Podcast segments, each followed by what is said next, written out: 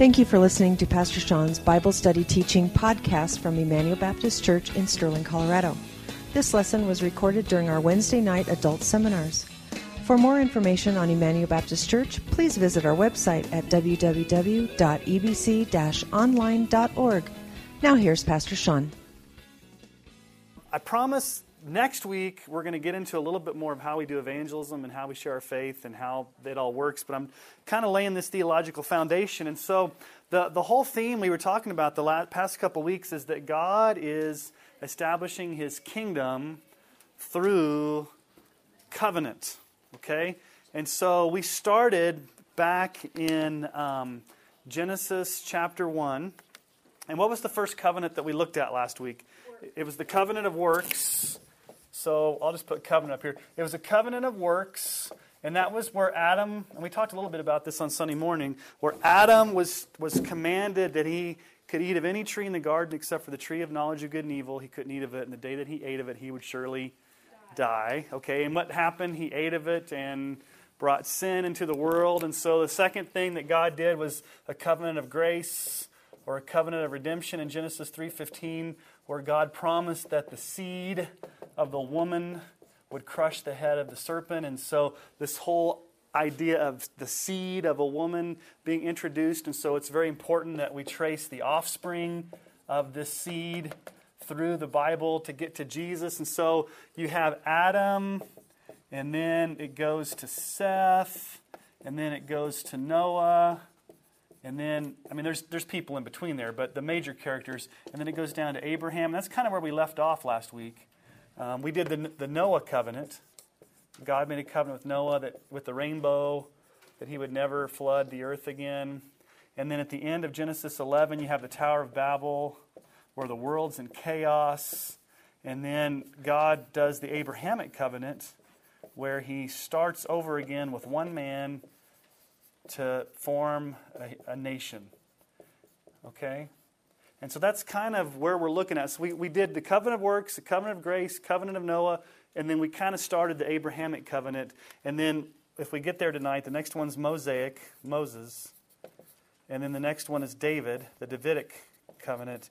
And then the seventh is the new covenant, which leads all the way up to Jesus. So if we want to trace the major characters Adam, Seth, Noah, Abraham, Moses, David, and then all the way culminates in Jesus as the ultimate promise all the way back in Genesis 3:15 of the seed of the woman would crush the head of the serpent. And so this whole idea of God's kingdom through the covenants starts in Genesis and goes all the way through Revelation. So, what is the kingdom of God? You guys help me remember. It's God's people in God's place under God's rule and God's blessing. And so um, we'll see that all the way through there. So let's just real quickly go to Genesis, not real quickly, we're going to be in Genesis for a while. Genesis chapter 12, and let's look at the beginning of the Abrahamic covenant that we started to look at last week,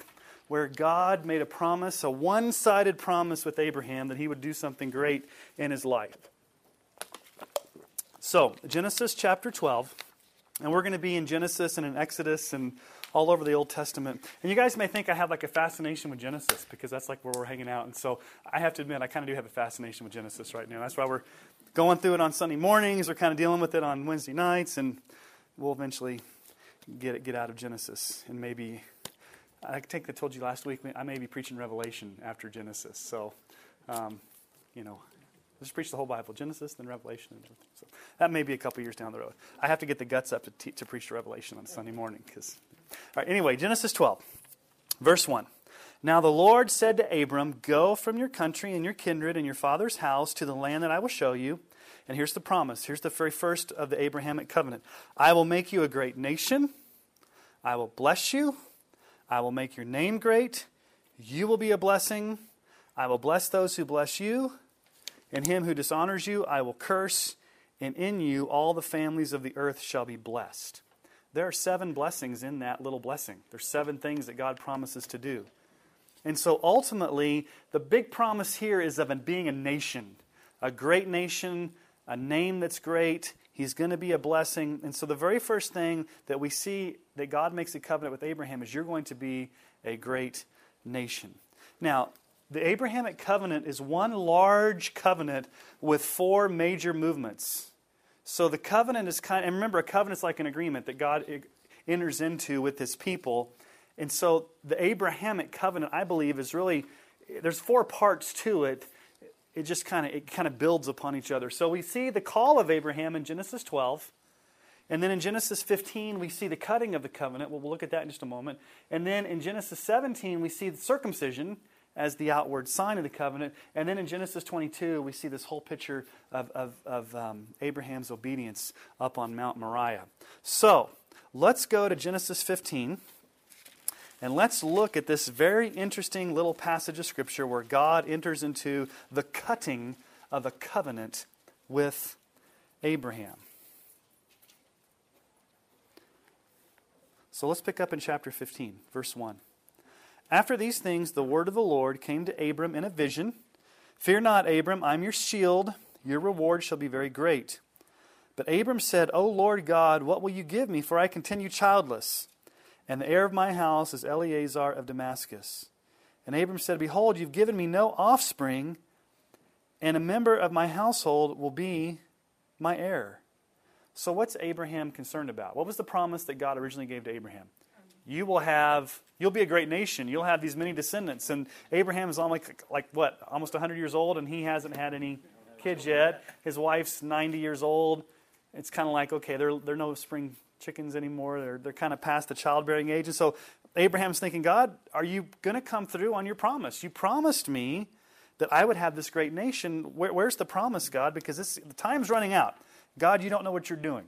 And, and, and actually um, in chapter 16, we won't have time to look at it. Abraham takes matters into his own hands and tries to speed up the process by having you know the relationship with Hagar and then Ishmael's birthed and all that kind of stuff. But look, look at what it said here in verse 4. And behold, the word of the Lord came to him This man shall not be your heir, your very own son shall be your heir. And he brought him outside and said, Look toward heaven and number the stars if you're able to number them. Then he said, So shall be your offspring. Okay, so let's look at this first motif here that God tells Abraham, this metaphor. What, is, what does God tell Abraham to do? Look up at what? The stars. And so, you know, I'm, I'm not sure if Abraham was doing Twinkle, Twinkle, Little Star, but I mean, there's a lot of stars up there, right? And what does God say? All those stars that you see, that's how many descendants you're going to have. So, obviously, you know, we can't mathematically count like how many that is, but what is that? That's a great number. Okay, so that's a, that's a, a huge number. A huge number of offspring. Now, just hold that thought because we'll come back and ask who, what's the identity of the offspring. Okay, but right now, God says, look up. And then there's a very important passage of Scripture that's quoted multiple times in the New Testament, right there in verse 6. What does it say? He believed the Lord and he counted it to him as righteousness. It's very important. What did Abraham do? He believed God. And simply by his trust and his faith, God counted that to him as righteousness. Okay, so righteousness was given to Abraham. So righteousness was given to Abraham. How? Through faith. It wasn't anything Abraham did, it was simply what Abraham believed. Okay? Now, look at verse 7. He said to him, I am the Lord who brought you out of, from Ur of the Chaldeans to give you this land to possess. But he said, O Lord, how am I to know that I shall possess it? Now, what was the other promise? You'll have a offspring, but you'll also inherit the land. Okay, so there's a land promise. Not only is there an offspring promise, but there's a land promise. Okay? God's people in God's place. What's the, what's the land promise? It's the promised land. So Genesis was not only that you're going to have a huge offspring, huge number of descendants, but you're also going to inherit the land. You're going to get the promised land. Okay? And so let's keep going. How am I to know that I shall possess it? Now listen to what God says to Abraham. It's very interesting. He said to him, Who said to him? God said to Abraham, Bring me a heifer three years old, a female goat three years old, a ram three years old, a turtle dove, and a young pigeon. And he brought him all these, cut them in half, and laid each half over against the other. But he did not cut the birds in half. And when the birds of prey came down on the carcasses, Abram drove them away. As the sun was going down, a deep sleep fell on Abram. And behold, dreadful and great darkness fell upon him.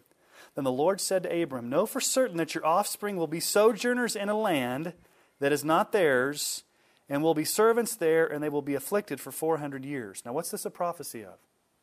Your, your offspring are going to be sojourners. What is a sojourner? You're, you're not, they're not going to have a land.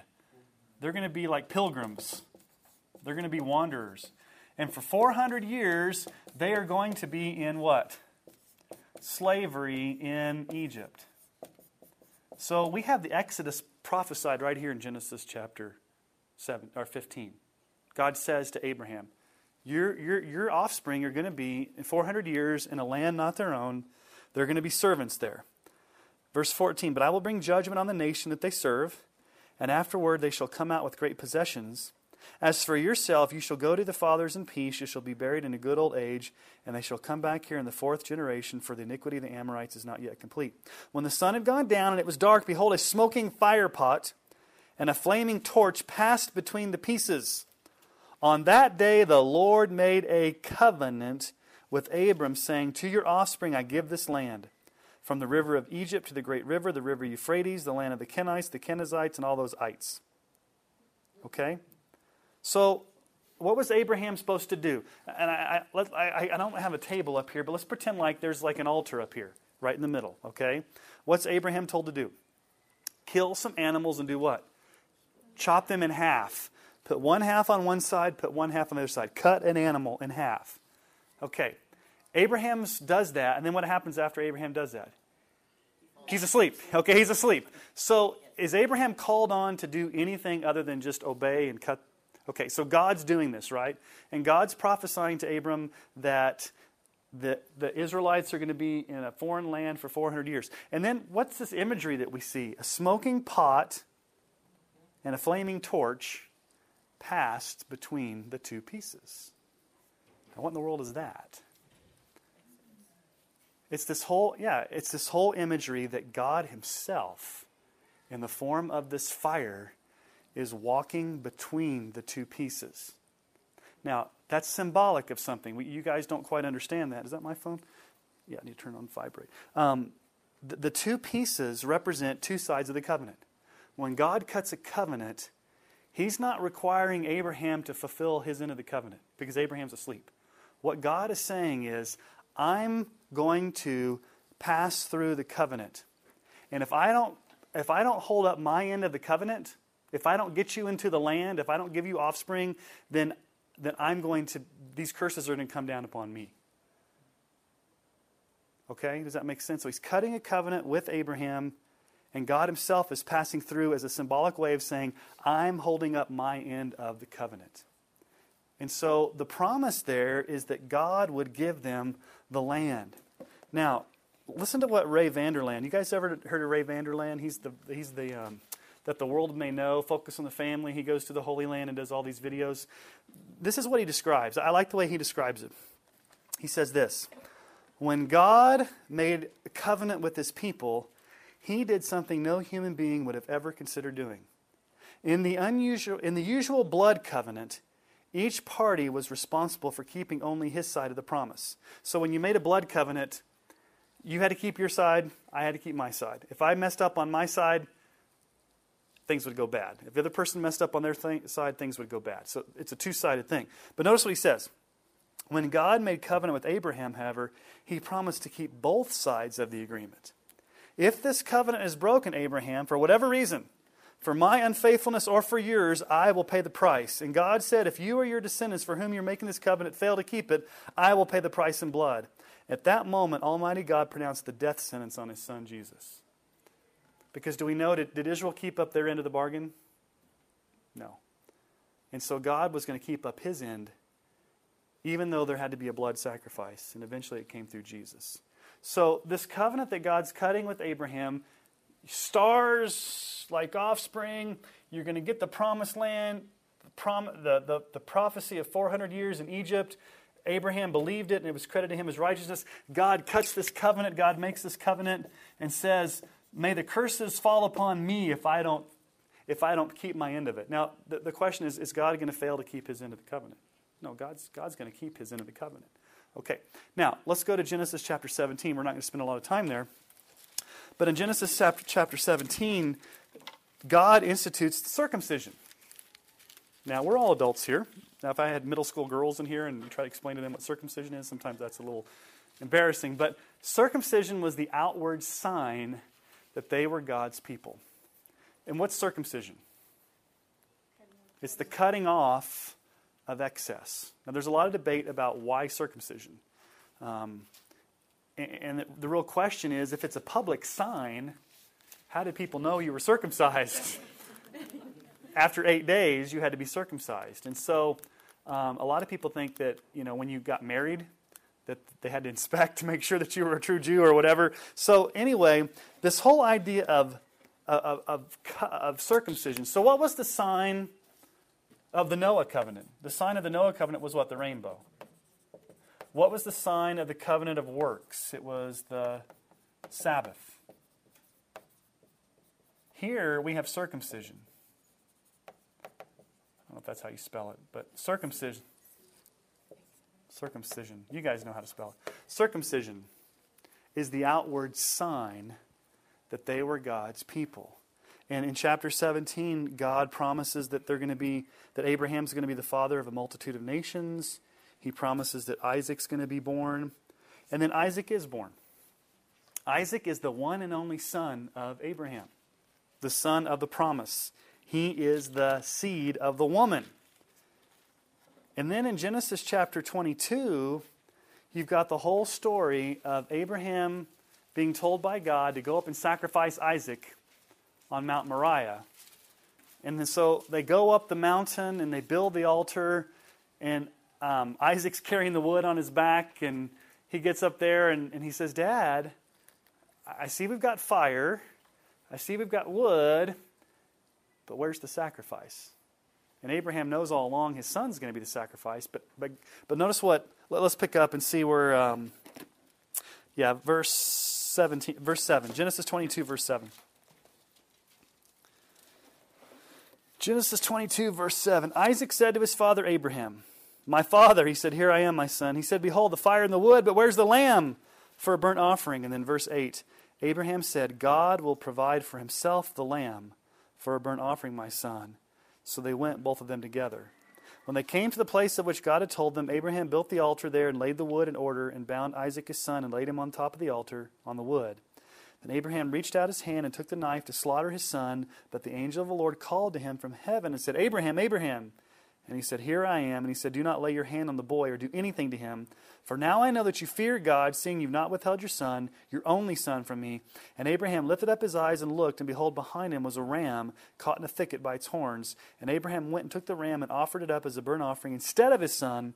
Abraham called the name of that place, The Lord will provide. As it is said to this day, On the mount of the Lord it shall be provided.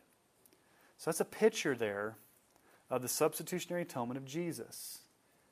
Instead of sacrificing his son, there's a ram that gets sacrificed. In Jesus, what's the opposite? Instead of not sacrificing Jesus, Jesus is sacrificed in our place. Now, the interesting thing that Moses does when he writes Genesis is he gives you a hint. Because what's God, what's God testing Abraham to do? Go up and sacrifice your only son. But go look at verse um, 4 and 5. Genesis 22, 4 and 5. Abraham said to his young men, Stay here with the donkey. I and the boy will go over there and worship and come back again to you. What's Abraham saying there? We're going to come back down the mountain. Well, I thought you just told I thought God you just told me to kill my son. What did Abraham believe? yeah, either God would provide, or even if he killed his son, his son would be raised from the dead. Now, how do I know that? I'm glad you asked, Sean. Turn to Hebrews chapter 11, because the New Testament tells me that. it's good when the New Testament tells you like what gaps are left out in the Old Testament. So if you go to Hebrews chapter 11, verse 17, Hebrews 11, 17, you find out that Abraham's faith was amazing. Because at that point, had anybody ever been raised from the dead? No.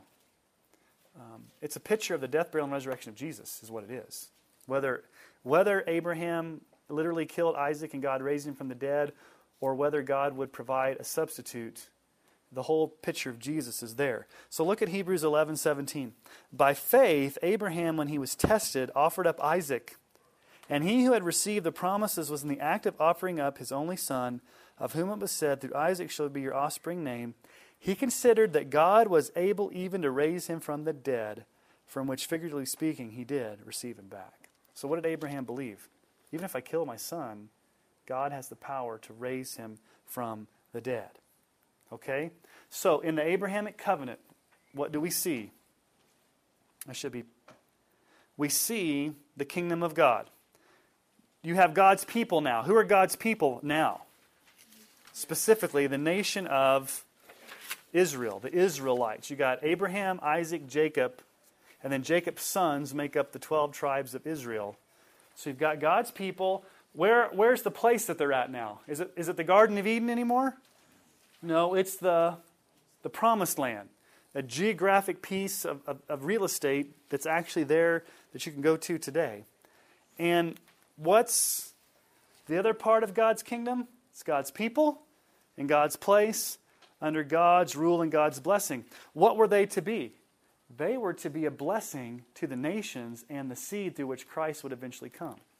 So, Israelites from the very beginning were not to hoard the message of, uh, of the gospel. They were to be a hope to the nations, they were to be a, to light to the nations. They were, Abraham was promised that through you and through the Israelites, the nation would be blessed, the whole world would be blessed. And then the physical sign here is um, circumcision, physical circumcision.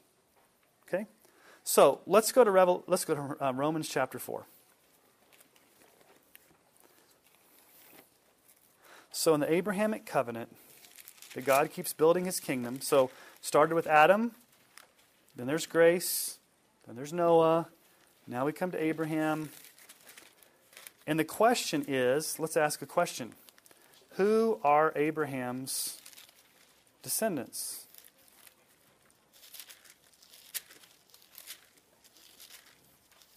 Sounds like an easy question, doesn't it?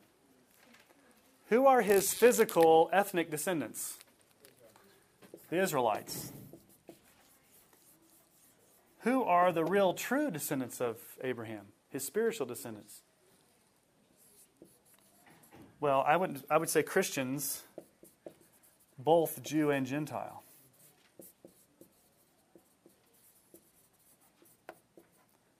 So even Abraham his, his real descendants are not just Jewish people, but they're anybody who has faith like Abraham in, in Christ. So let's look at Romans chapter 4.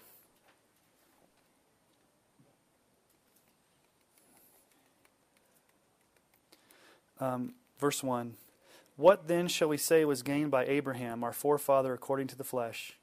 For if Abraham was justified by works, he has something to boast about, but not before God. What does the scripture say? Abraham believed God and it was counted to him as righteousness. Did we just not see that back? Okay. Now, to the one who works, his wages are not counted as a gift, but as his due. To the one who does not work, but trusts him who justifies the ungodly, his faith is counted as righteousness. That's the gospel right there. The gospel of free grace. What's he saying in verse 4? If you work, what do you get? a paycheck. Okay? They're given to you as a paycheck, not as a gift. Your boss doesn't come to you and say, hey, you've worked for 40 hours this week, and I really think it'd cool, you know, let me give you a gift. Here's your paycheck. I mean, it's not a gift, is it? It's what you earned, okay? In salvation, can we earn our salvation? Can we work for our salvation? No. And he says right there, look at verse 5 to the one who does not work, but does what? trusts or believes, has faith, it is the one who's justified. It's the one who's counted righteous. This is the true following in the footsteps of, of Abraham, of having that faith. Um, also in Galatians, we find out that um, just as Abraham believed God and it was counted to him as righteousness, know then that is those of faith who are the sons of Abraham. And the scripture, foreseeing that God would justify the Gentiles by faith, preached the gospel beforehand to Abraham, saying, In you shall all the nations be blessed. So then, those who are of faith are blessed along with Abraham, the man of faith. So, who's Abraham's true offspring? Those who, both Jew and Gentile, who are Christians who believe in Jesus. Now, let's ask another question Who's the offspring of Abraham? The Israelites, right? Christians, both Jew and Gentile. Well, now we're going to get really confused because what if I add another one in there that's like the real offspring? Who's the, who's the real offspring of Abraham? Okay, Isaac. Let's look at Galatians 3:16. Now the promises were made to Abraham and to his offspring.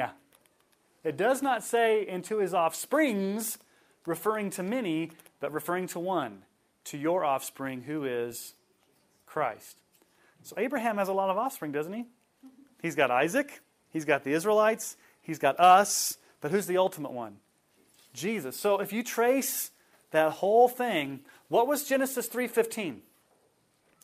The seed of the woman would crush the head of the serpent. So there's this promise from the very beginning that the seed, this offspring from a woman, would come and crush Satan. And we see this theme repeated. It was given to Abraham, who was the seed of the woman? Jesus. So all the way back in in um, in Genesis, in Abraham, in the Abrahamic covenant, you see the coming of Christ. And so, as Christians, we are part of Abraham's people. We are God's people, the new Israel, in God's place. We're not, we're not in the promised land right now. We're in the world as strangers and aliens, awaiting, like Abraham, our future home in the new heavens and the new earth. And if you go to Hebrews 11, we don't have to go there, but Hebrews 11 tells us that Abraham was looking forward to the new heavens and the new earth. Abraham was looking forward to heaven. So, under God's rule, whoops, am I going backwards? Okay under God's rule and blessing through the seed of the woman promised all the way back in Genesis 3:15 that came through the blessing in Genesis 12 and was prefigured in the substitutionary ram in the thicket in Genesis 22. Okay, now let's talk about circumcision for just a moment. That's always a fun topic to talk about. Circumcision involves what?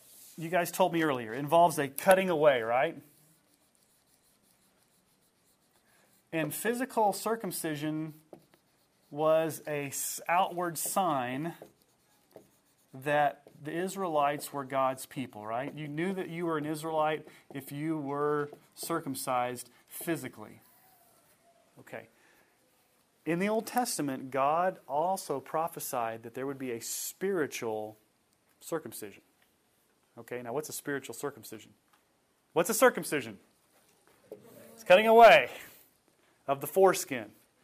What's a spiritual circumcision? What would it be a cutting away of? Okay, it would be cutting away of a dead heart, of sin, of our old nature, anything that we were as a as a sinner. God's going to come and he's going to promise to spiritually cut away those things and what's he going to do? He's going to make us make us new. So we've got some verses in the Bible that in the Old Testament that talk about that. In Deuteronomy, God even promises it all the way back in Deuteronomy chapter 30, verse 6. And the Lord God will circumcise your heart and the heart of your offspring, so that you will love the Lord your God with all your heart and with all your soul, and that you may live. It doesn't say God will circumcise your foreskin, it says God will circumcise your heart. And what was the result of that? You will love Jesus, you will love God. You will have this relationship with God. Romans 2, 29. But a Jew is one inwardly, and circumcision is a matter of the heart, by the Spirit, not by the letter. His praise is not from man, but from God. And then in Colossians chapter 2, in him, speaking of Jesus, also you were circumcised with the circumcision made without hands, putting off the body of the flesh by the circumcision of Christ, having been buried with him in baptism, in which you were also raised with him through faith in the powerful working of God, who raised him from the dead, and you who were dead in your trespasses and the uncircumcision of your flesh, God made alive together with him, having forgiven all of our trespasses by canceling the record of debt that stood against us with its legal demands. Okay? This he set aside, nailing it to the cross. He disarmed the rulers and authorities and put them to open shame by triumphing over them. So there you have the Abrahamic covenant. So we've got the covenant of works with Adam, the covenant of grace in Genesis 3 that promises the Messiah, the covenant with Noah, the covenant with Abraham. And now we're ready to move into my next PowerPoint. It's on a different PowerPoint here. The covenant with Moses the Mosaic covenant. Okay. There we go. So let's turn to Exodus. We're out of Genesis now, okay, guys? So we're into Exodus. What is a covenant again, guys? A covenant is God entering into an agreement, a legally binding agreement with his people some covenants require obedience, some covenants God does all on his own. So in the covenant of works, what was the requirement? It, the requirement was obedience. Adam had to obey. In the covenant of grace, did God require anything? No, he just promised that he would send a Savior. In the covenant with Noah, God said, I'm not going to flood the earth ever again, and gives a rainbow. In the covenant with Abraham, it's mixed. Abraham had to go up and sacrifice Isaac. Abraham had to circumcise, but God also made these promises. So when we get to the Mosaic covenant, you really have this whole idea that God is requiring of the nation obedience. So the Mosaic covenant is a covenant of works in, in the biggest sense. So let's turn to Exodus 19.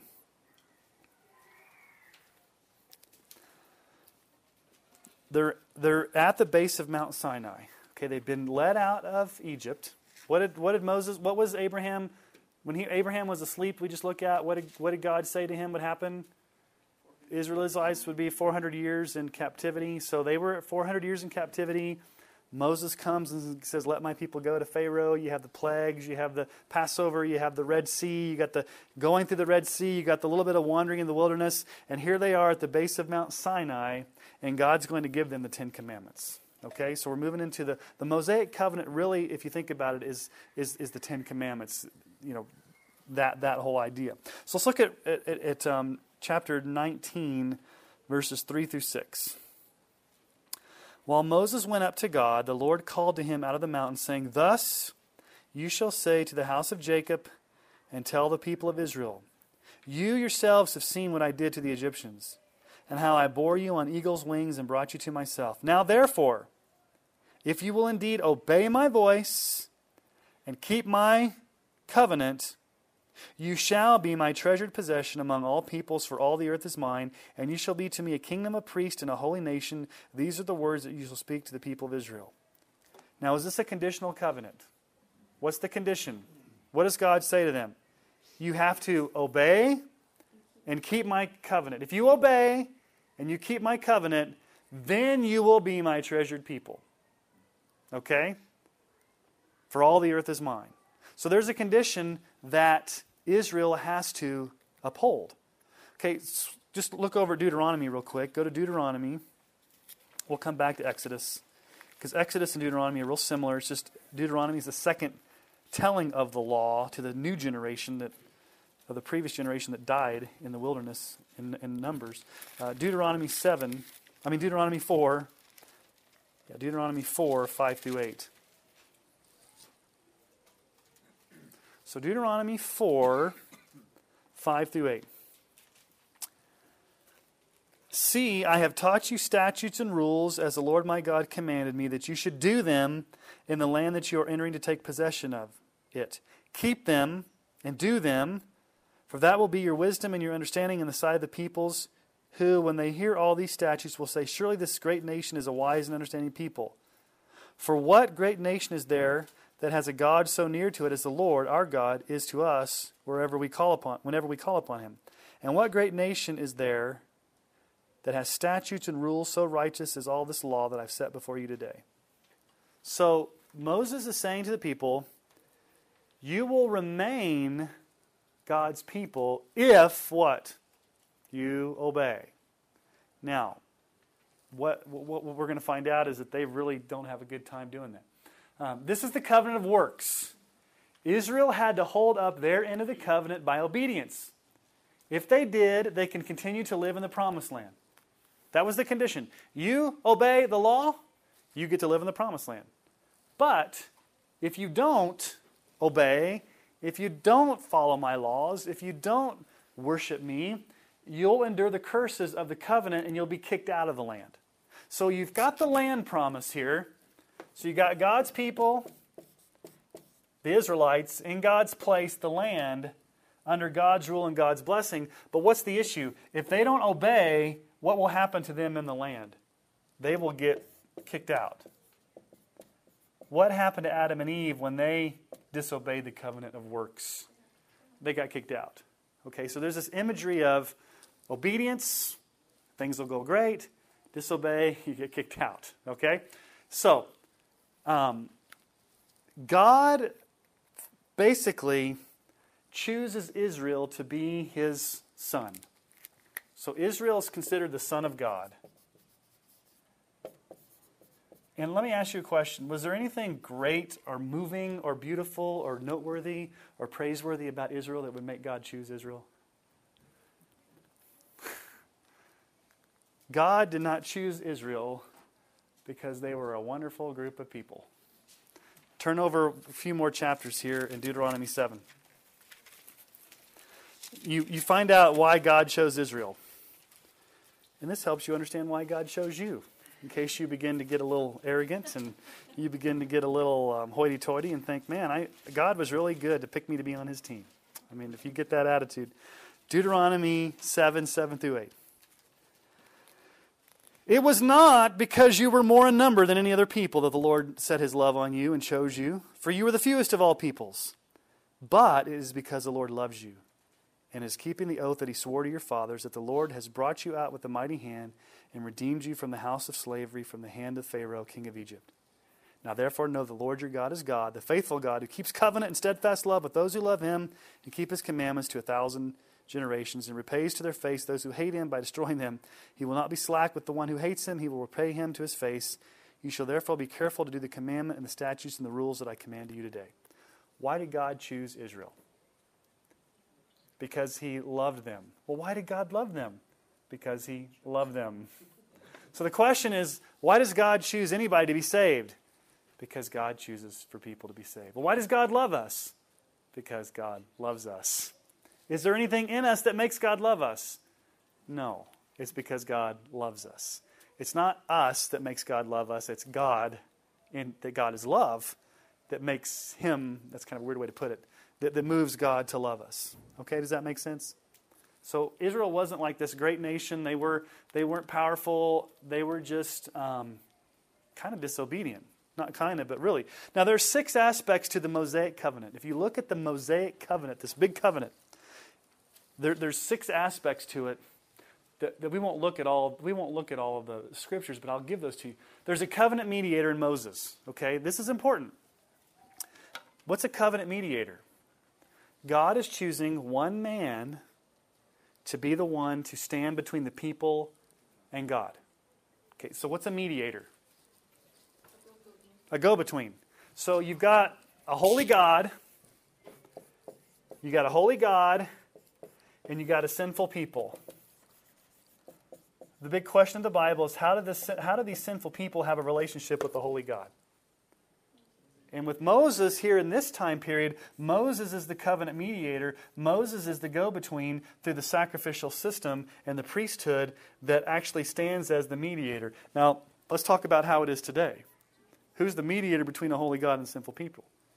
Jesus. Jesus is the greater Moses. Okay? Because Moses was just a man. But there still is one mediator between God and man. And we see the prototype here in Moses. Okay, there's a promise of a theocracy. Now, what's a theocracy? It's just a big fancy word for we're a democracy. What's a democracy? Rule by the people. A theocracy is theos is the word for God. It's rule by God. So it's a na- it's God's people uh, under God's rule and God's blessing. This is like the only time Israel. Now think about this. Some people say America used to be a Christian nation, or America was a Christian nation. There's only been one nation ever on the history of the earth that ever was truly a Christian or whatever nation. It was Israel because it was a theocracy, meaning every single person that was part of that nation had to obey the laws of God. Now, our nation was founded on Judeo Christian principles, and our nation was founded on a lot of um, Christian values, but never has our nation mandated to every single person as part of the United States that you have to believe the Bible and you have to obey the Ten Commandments. Because in Israel, if you didn't do that, you were stoned. They don't do that here. So, Israel, under God's rule and God's blessing, the only Christian nation to ever live, how did they do? Not so good, Not so good okay?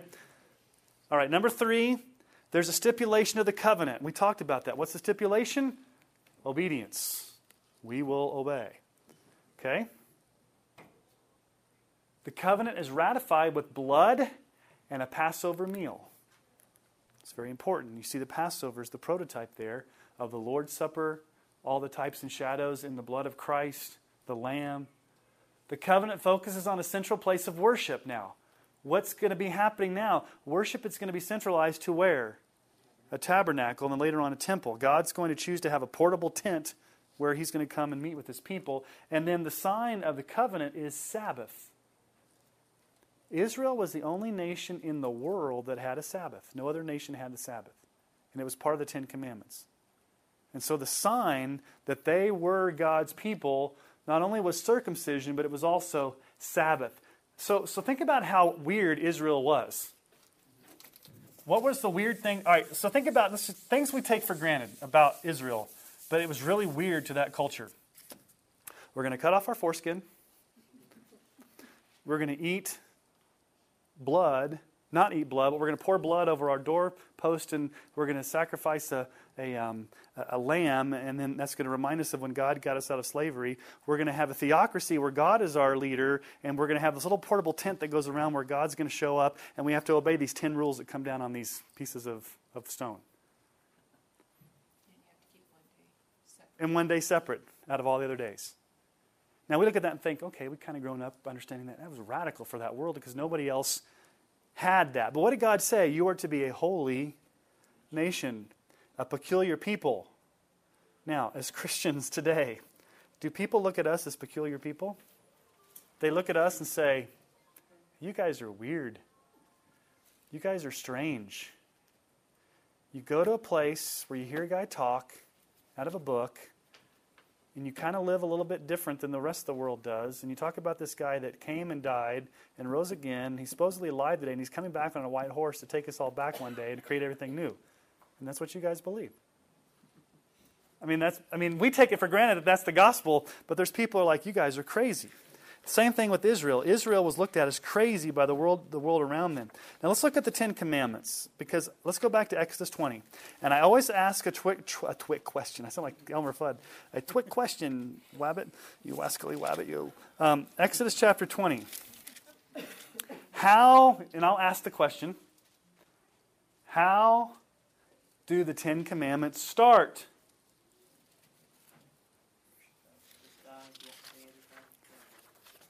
Okay. I did not ask what is the first of the Ten Commandments. I said, how do the Ten Commandments start?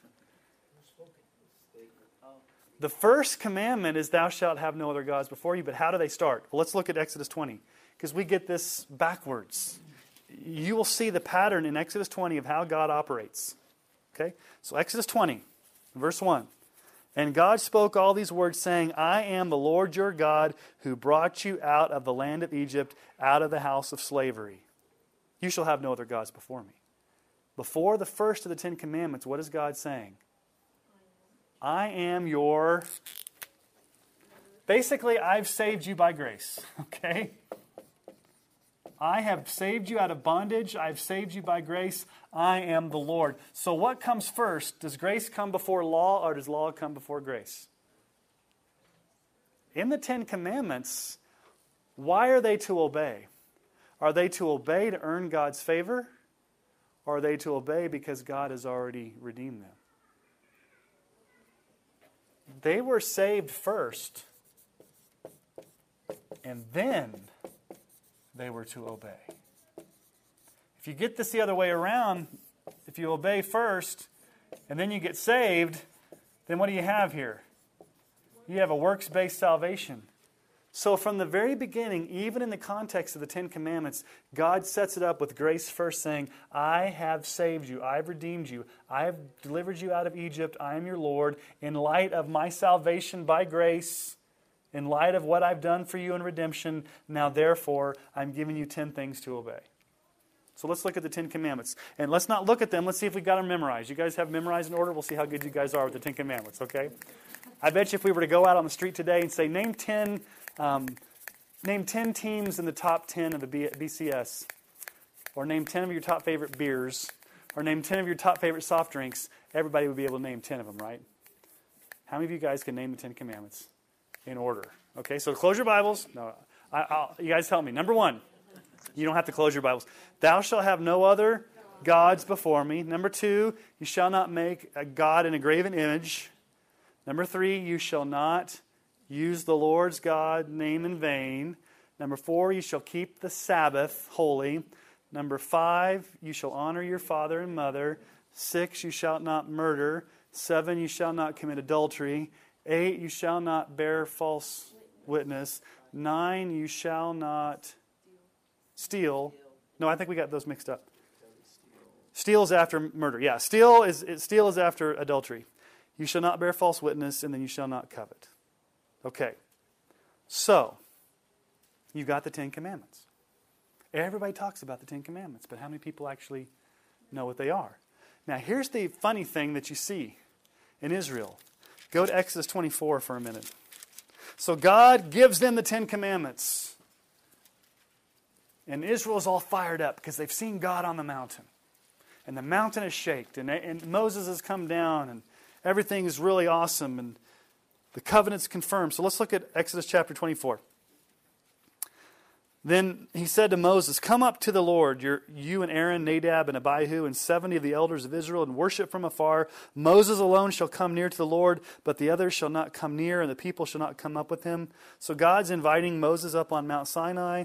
Moses came up and told the people all the words of the Lord and all the rules, and all the people answered with one voice and said, All the words that the Lord has spoken, we will do. You find that funny? What do they say? Everything that God has told us to do, we will do. And they're excited and they're charged up. We can obey. We give us 10, we can obey them. Every single one of them, we will do it. Verse 4 And Moses wrote down all the words of the Lord. He rose early in the morning and built an altar at the foot of the mountain and 12 pillars according to the 12 tribes of Israel. And he sent young men of the people of Israel who, uh, who offered burnt offerings and sacrificed peace offerings of the oxen to the Lord um, all the way down. He took blood. Look at verse 8. Moses took the blood and threw it on the people and said, Behold, the blood of the covenant that the Lord has made with you in accordance with all these words. So Moses is throwing blood on the people as a way to say, This is a serious thing. You're getting blood thrown on you.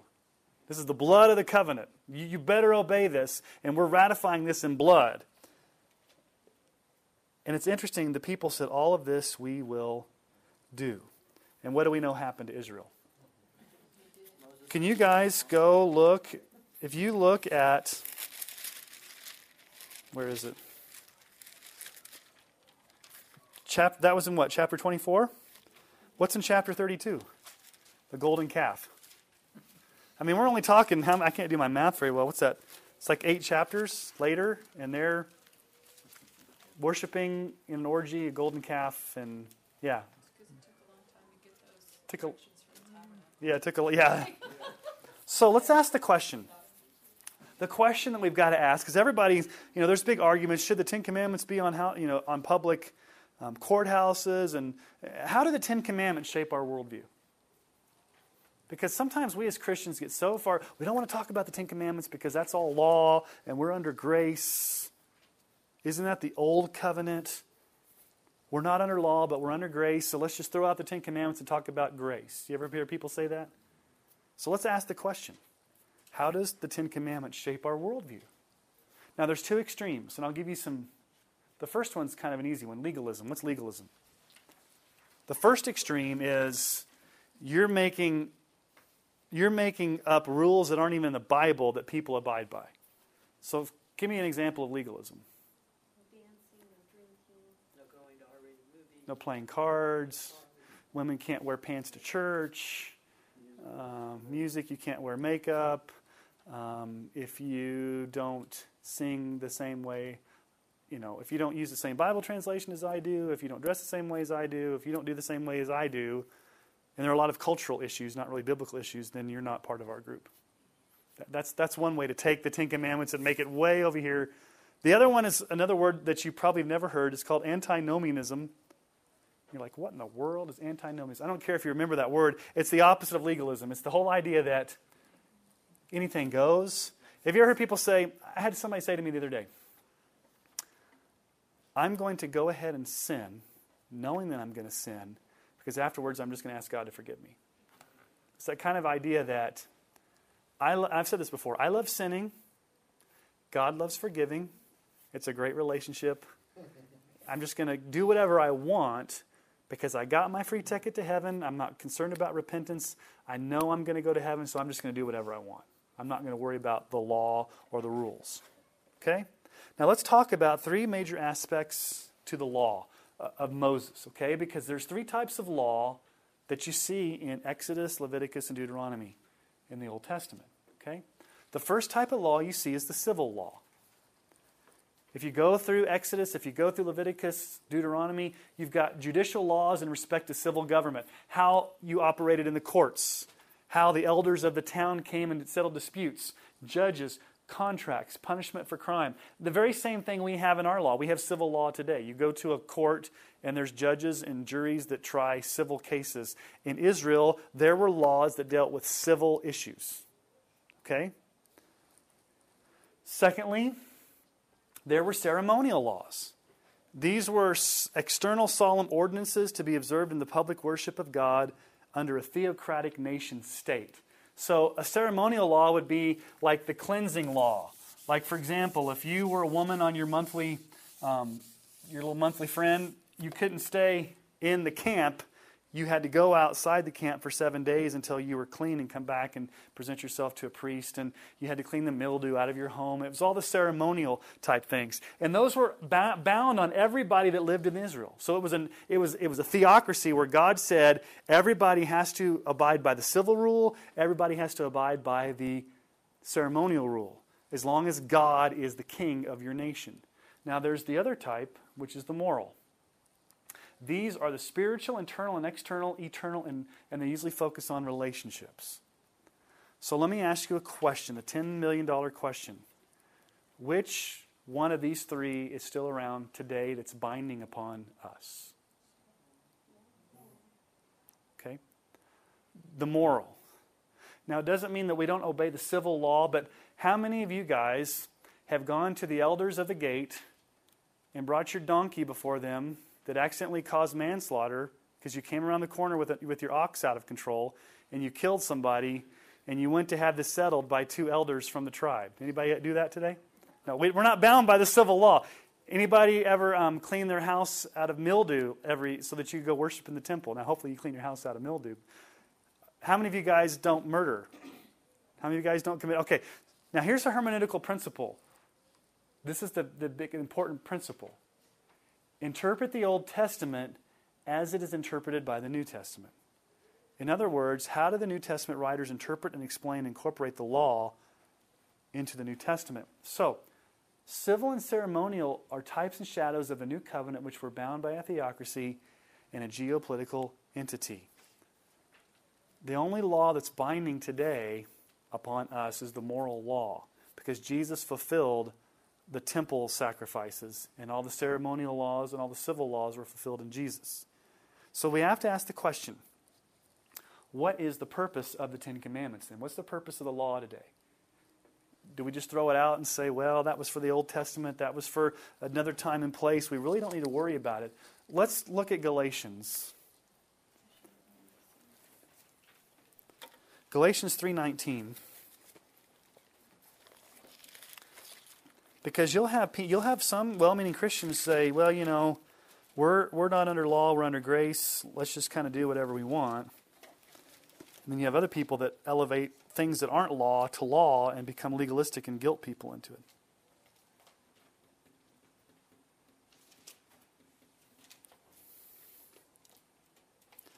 Okay. Um, where am I going with this? Okay, yeah. Galatians 3:24.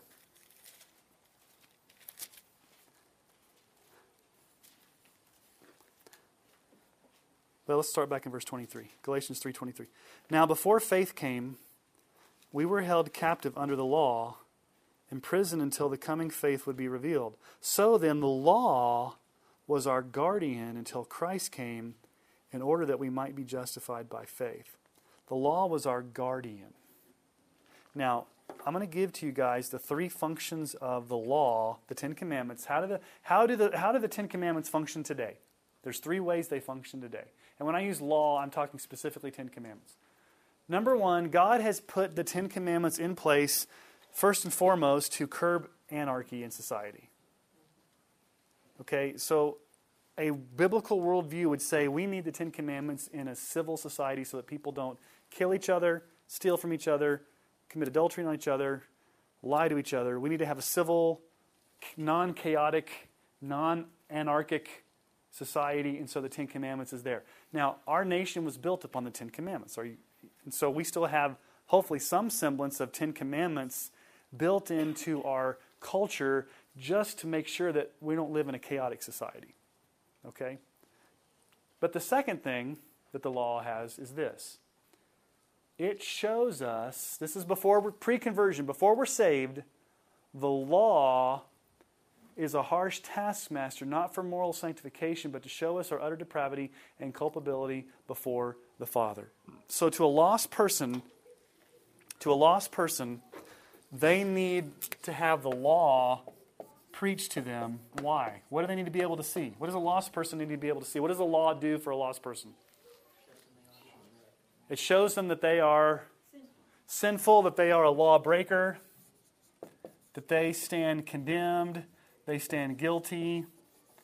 Does the law in any way provide salvation? What does it do?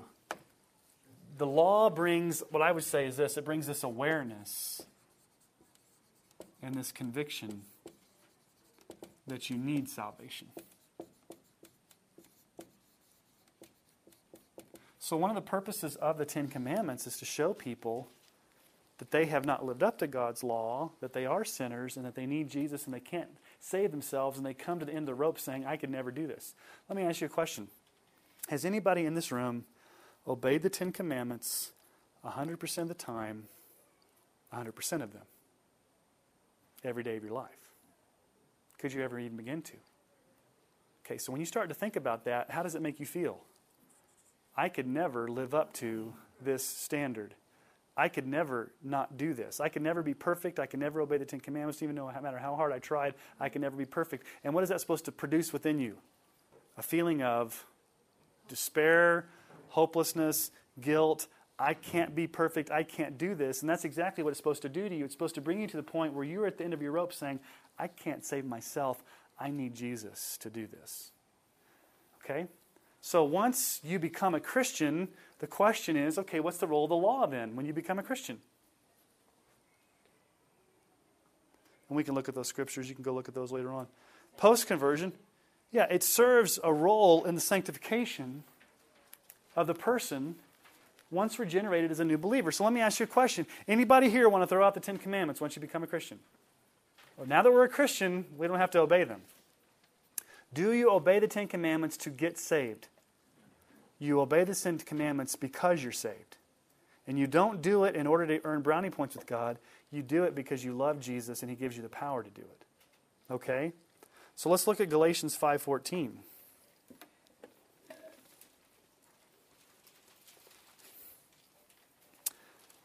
Galatians 5:14 For the whole law is fulfilled in one word you shall love your neighbor as yourself. So does he talk about the law there?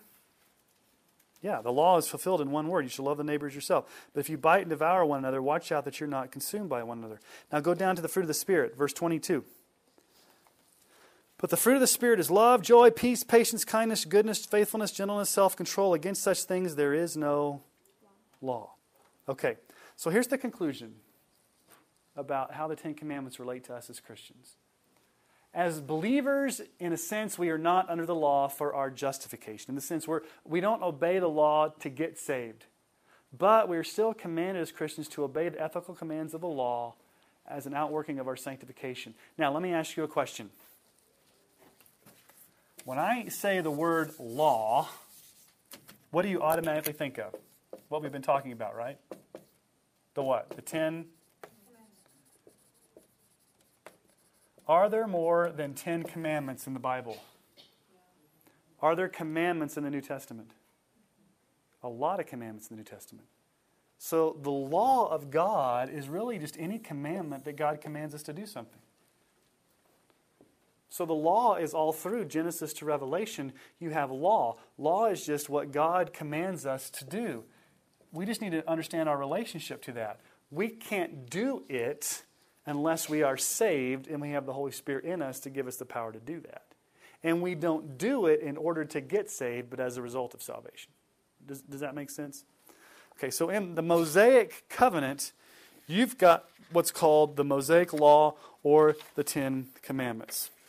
Now, let's go to the Davidic covenant. Let's totally switch gears and go to 2 Samuel chapter 7. And like I said last week, guys, we're laying this theological foundation of all these covenants so that we can build a case for having a worldview of kingdom through covenant. And then next week, we're going to kind of get into how do we do evangelism, how do we um, how do we build bridges with our culture, how do we understand our culture.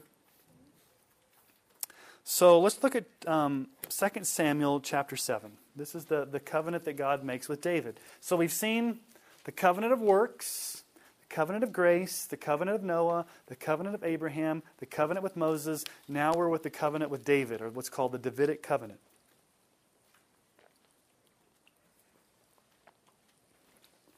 So 2 Samuel. Let's start in verse 1. Now, when the king lived in his house, and the Lord had given him rest from all his surrounding enemies, the king said to Nathan the prophet, See now, I dwell in a house of cedar, but the ark of God dwells in a tent. And Nathan said to the king, Go, do all this in your heart, for the Lord is with you. Now, what's David worried about? David's living in his own house, but where's the ark of the covenant? It's still in the tabernacle, still like in a tent. And David's thinking to himself, This isn't right. I'm living in this nice house, this nice cedar house as the king. I'm living in the king's palace, but God's Ark of the Covenant is out there in a tent. I need to build God a house. Let's build God a house, a permanent house, so it doesn't have to be in a tabernacle where God can dwell. So that's what, that's what David's thinking. And then Nathan says, if, if, if your heart's in it, the Lord's with you. So look at verse 4. But that same night the word of the Lord came to Nathan Go and tell my servant David, Thus says the Lord. Would you build me a house to dwell in? I've not lived in a house since the day I brought you up, the people of Israel from Egypt to this day. But I have been moving about in a tent for my dwelling. In all places where I have moved with all the people of Israel, did I speak a word with any of the judges of Israel whom I commanded to shepherd my people, saying, Why have you not built me a house of cedar? So what's God saying? I don't really need a house. I'm God. It's nice, David, you want to build for me a house, but I've been in a tent and really, you can't confine me to a house. Whether I'm in a tabernacle or whether I'm in a temple, I'm the one that sets the rules, and you really can't confine me to a house. So, David, you want to build for me a house. God turns the tables on David and says, Let's do it the other way around. David, I'm going to build for you a house. And not, not a physical house, but a, what's a house a metaphor for? A dynasty, a kingdom. So let's keep going here. Verse 8. Now therefore, thus you shall say to my servant David, Thus says the Lord of hosts, I took you from the pasture, from following the sheep, that you should be prince over my people Israel. And I have been with you wherever you went, and have cut off all your enemies from before you. And I will make for you a great name. Does that sound familiar? It's like a reiteration of the Abrahamic covenant. I will make for you a great name, like the name of the great ones of the earth. And I will appoint a palace, or I will appoint a place for my people Israel, and I will plant them, so that they may dwell in their own place and be disturbed no more. And violent men shall afflict them no more as formerly, from the time I appointed judges over my people Israel. And I will give you rest from all your enemies. Moreover, the Lord declares to you that the Lord will make you a house. When your days are fulfilled and you lie down with your fathers, I will raise up your offspring, there's the terminology again, after you, who shall come from your body, and I will establish his kingdom. He shall build a house for my name, and I will establish the throne of his kingdom forever. I will be to him a father, and he shall be to me a son. When he commits iniquity, I will discipline him with the rod of men, with the stripes of the sons of men. But my steadfast love will not depart from him, as I took it from Saul, whom I put away from before you. And your house and your kingdom shall be made sure forever before me. Your throne shall be established forever. In accordance with all these words, in accordance with all this vision, Nathan spoke to David. So, what does God say to David? You're going to always have descendants on the throne. I'm going to make for you a dynasty. You will have a son. You will have a perpetual dynasty. And notice what he says there in verse 14 I will be to him as a father, and he shall be to me as a son. What does that sound like? Who's the father and who's the son? It's like a prophecy of Jesus. But it's also talking about Solomon, who's actually literally going to build the temple. So, David is called to fulfill the Mosaic covenant back in, Deuteronomy 17. If you go back to Deuteronomy 17, the king, when, when God said there's going to be kings in the land, the king was to have the, the law of God next to his throne that he can consult it every day and rule the nation under God's laws. And that's what God is building here. Yet, this is a one sided covenant of grace. God personally guarantees that there will always be a son on the throne to be an eternal king. And the sign of this covenant is the birth of a son. So let's look at some, some psalm, let's look at some passages of scripture here to talk about this son that would be born, that would come from David. Psalm 89, 3 through 4.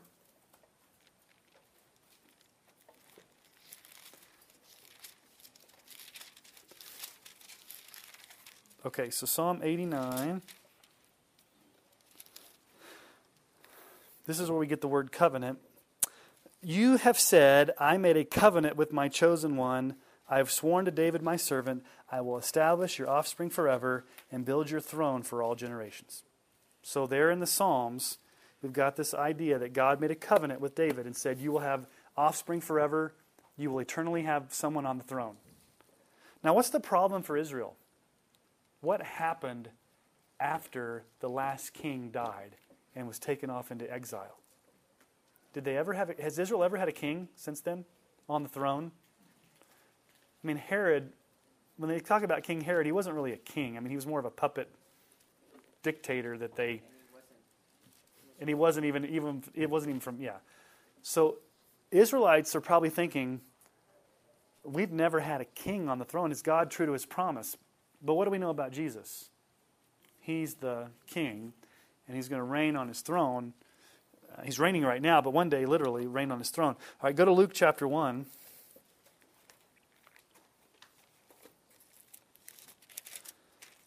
Thirty-three, thirty-one through thirty-three. Luke one, 31 through 33. And behold, you will conceive in your womb and bear a son, and you shall call his name Jesus. He will be great and will be called the Son of the Most High, and the Lord God will give to him the throne of his father David, and he will reign over the house of Jacob forever, and, of, and of his kingdom there will be no end. That's the direct prophecy right there. That God made with David, you're going to have offspring that are, that are going to be on the throne forever. Right there, the angel comes and says it's going to be Jesus. And then go to Acts real quick. Acts chapter 2. This is Peter's sermon at Pentecost, Acts 2 29 through 31. Brothers, I may say to you with confidence about the patriarch David that he both died and was buried, and his tomb was with us to this day. Being therefore a prophet, and knowing that God had sworn with an oath to him that he would set one of his descendants on his throne, he foresaw and spoke about the resurrection of Christ, that he was not abandoned to Hades, nor did his flesh see corruption. So here's what we have in David, guys. We have the ultimate outworking of the kingdom of God. Do we have God's people? Yeah, the nation's at its peak. They're no longer in um, Egyptian captivity. They no longer are in wandering in the wilderness. They're no longer with Joshua trying to conquest the land. They no longer have these judges. They no longer have a bad king Saul. They, with David, they are at their peak. It's the height of the nation of Israel. Are they in God's place? Yeah, they're in the powerful, they're in the promised land. Not only are they in the promised land, but Jerusalem is now the capital, and under Solomon, the temple's built. So, I mean, you've got God's people and God's place at their height because you've got Jerusalem as the capital, you've got the temple being built, you've got the nation at peace, you've got King David. Are they under God's rule and God's blessing? Yeah, it's mediated through the offices of prophets, priests, and kings. You had the prophets that were speaking to the people, you had David who was the king, and you had priests that were doing the temple sacrifices. So the nation, in just for a very short period, if you think about like the nation at its peak, there's a very short period where the nation's at its peak. God's people, God's place. But what happens with David? Is he a perfect king? He has adultery with Bathsheba, commits murder. Things start going downhill. You know, Solomon, to his credit, was a man of wisdom. And what did Solomon do? Solomon built the temple. But what happened to Solomon? He accumulated many wives, he got rich. And then his two, the, the sons, Jeroboam and Rehoboam.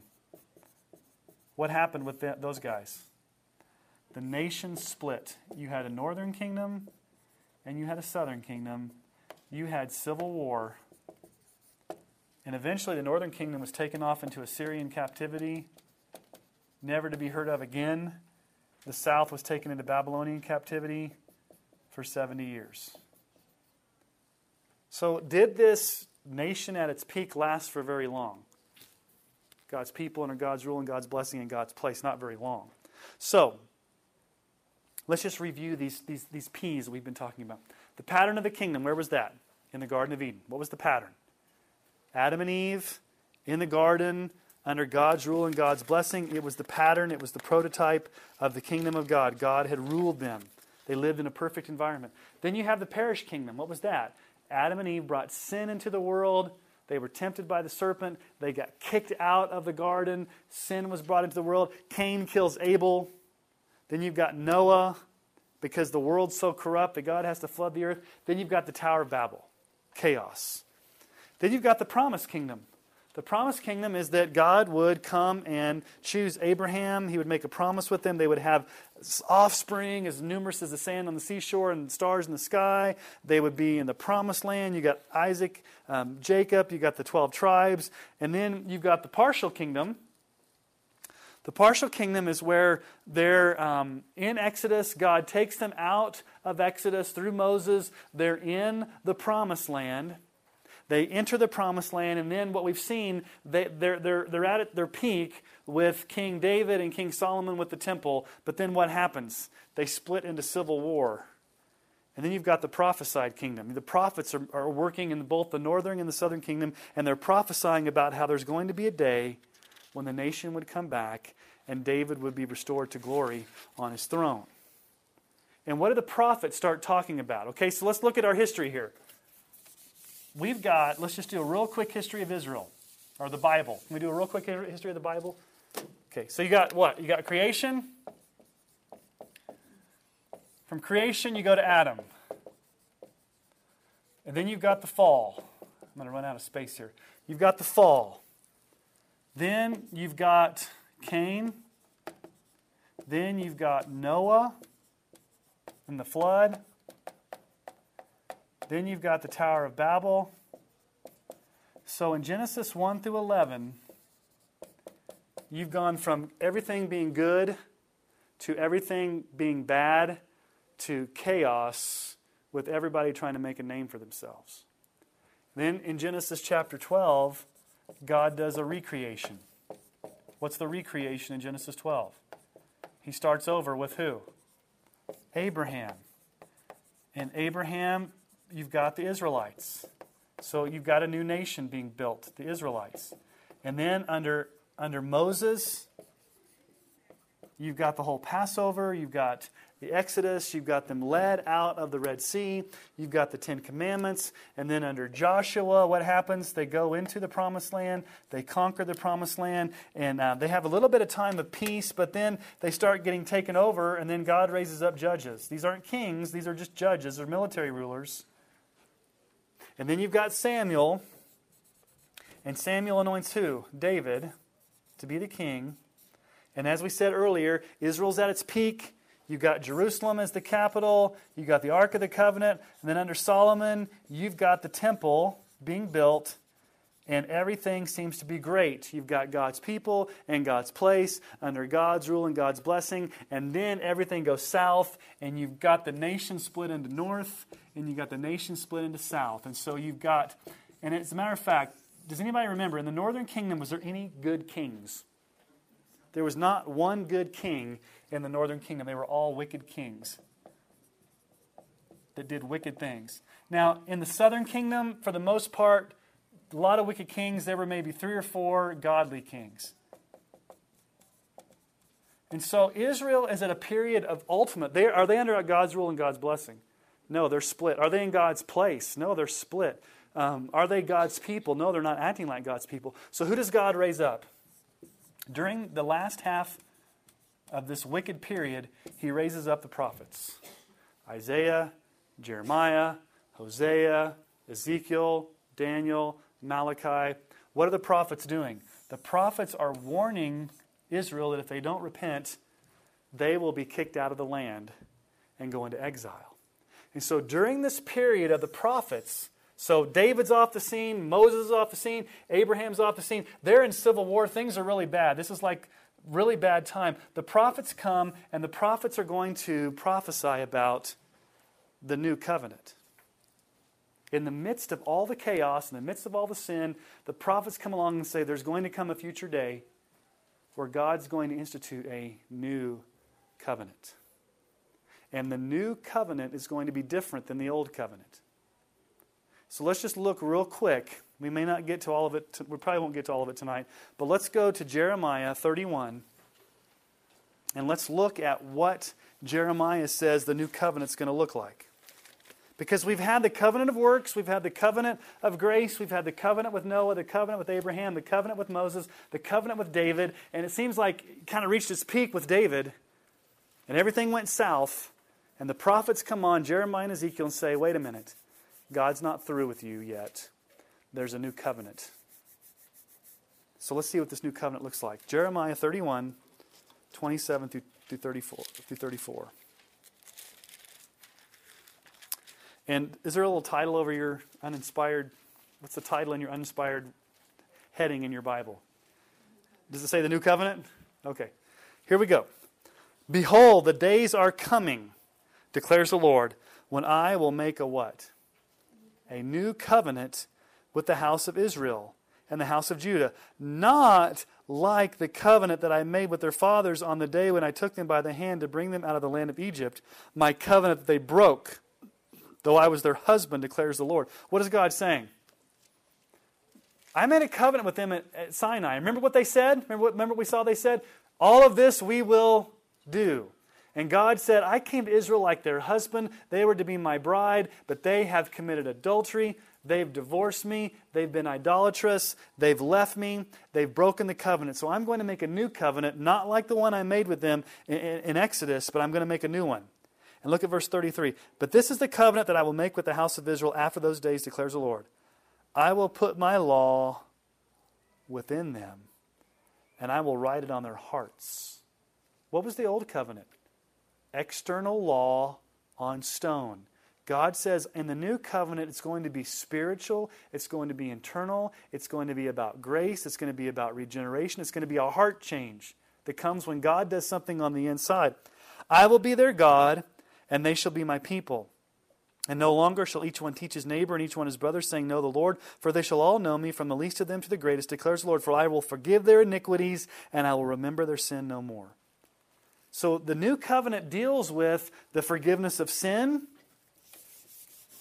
God being their God, God doing something different, God doing, it's moving from external What are the externals that we've seen so far? What are the externals that we've seen in the Bible so far? Circumcision. Is that external? A temple. Is that external? Um, a rainbow. What are some other externals? We've seen the tabernacle. We've got um, the Ten Commandments on stone. All these external things that God is going to, that God did externally in the old covenant. And God says in the new covenant now, in the new covenant, I'm going to do something internal, something spiritual on your heart. It's going to involve forgiveness. But one thing we need to understand is it's going to still involve blood. And it's still going to carry some of the elements of the Old Covenant. So there is going to be an issue of sacrifice. There is going to be blood. There is going to be this whole idea of something like a Passover. There is going to have to be a death. And so ultimately, what the prophets are saying in the, in the new covenant is that God is going to do something where he's going to have to have a blood sacrifice, but it's going to effect an internal change and forgiveness. Now, did the prophets at that time know anything that it would be Jesus? Probably not, but they prophesied about Jesus. Let's go to Ezekiel real quick, just for the short amount of time we have. Ezekiel 36.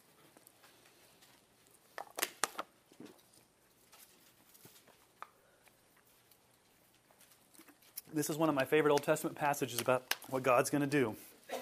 And if you're a Christian, God has done this to you already. But it was prophesied back in Ezekiel 36 24. I will take you from the nations and gather you from all the countries and bring you into your own land. I, look, look into all the eyes that God says He's going to do there.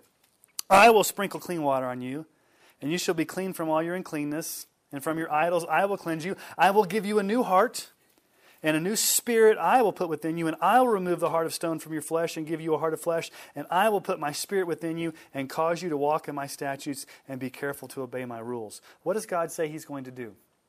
I'm going to take out your dead, stony, evil heart, and I'm going to replace it with a new heart. That's an internal new covenant change now. God promises to do this internal change.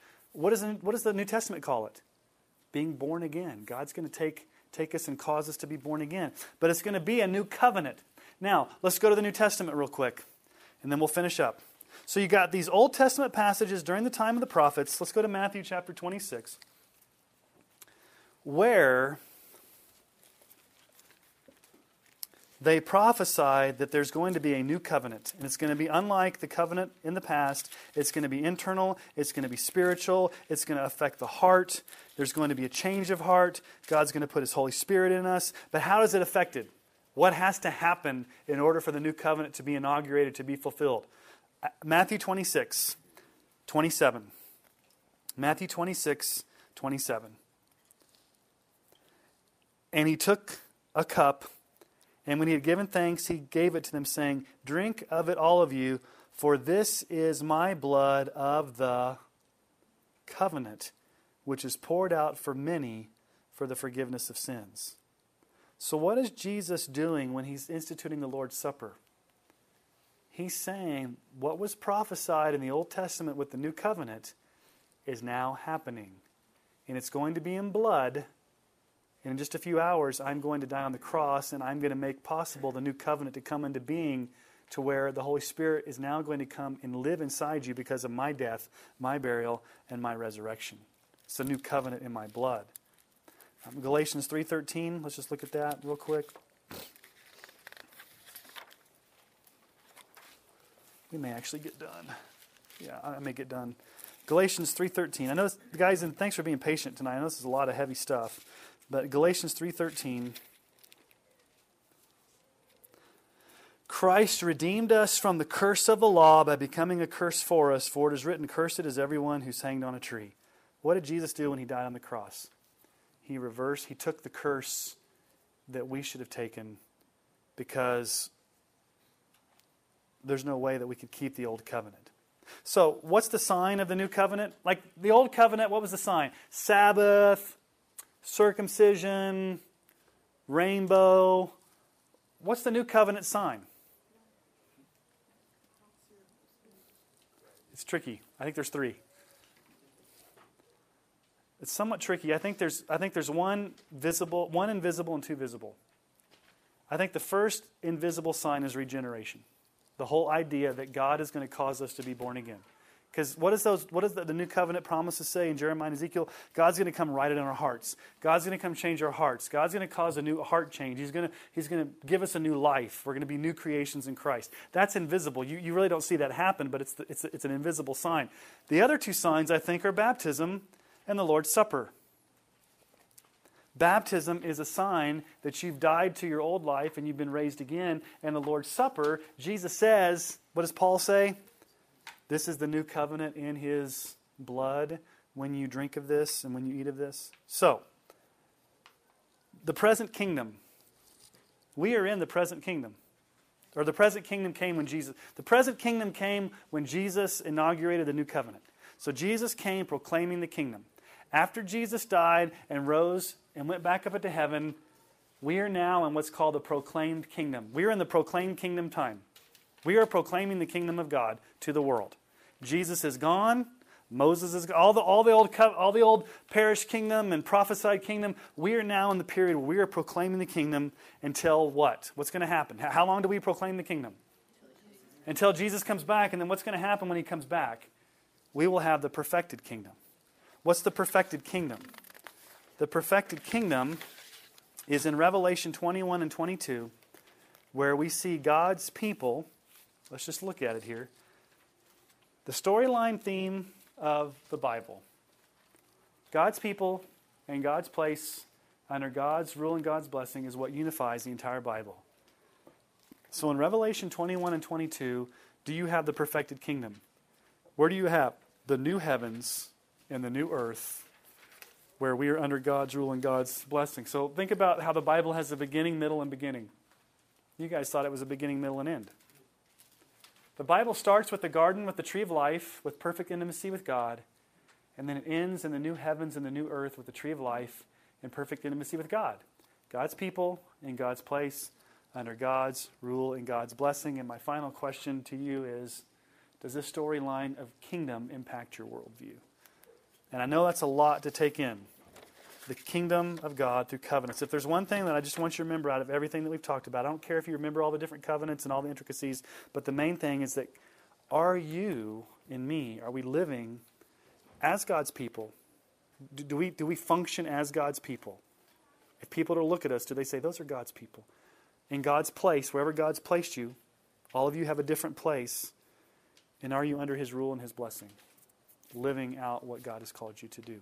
That's the main thing I want us to remember. And then the, the storyline from Genesis to Revelation is all about how God has been pushing that theme to culminate in Jesus as the final, ultimate expression uh, of everything that started back in Genesis and will end up at the end. So Jesus is from Genesis to Revelation. So next week, we're going to talk about how do we relate to culture? How do we help people think about these things? How do we do evangelism? How do we share our faith? How do we understand this postmodern wacky culture? How do you start conversations with people spiritually to kind of find out where they are in their worldview and things like that? So that's where we're going next week. A little bit more practical next week on how do you actually do this. Okay? Uh, I left you two minutes late. So let me pray for us and then we'll let you go. Father, thank you for the opportunity to gather tonight. And, and Lord, thank you that you have created a storyline from Genesis to Revelation that is so unified um, and it shows us Jesus from beginning to end and how we need to be God's people in God's place under God's rule and God's blessing with our eyes fixed on you, Jesus. So help us this week to live in light of the kingdom of God as we proclaim the gospel to a world that needs to understand it as we live under your lordship. And we pray this in Jesus' name. Amen.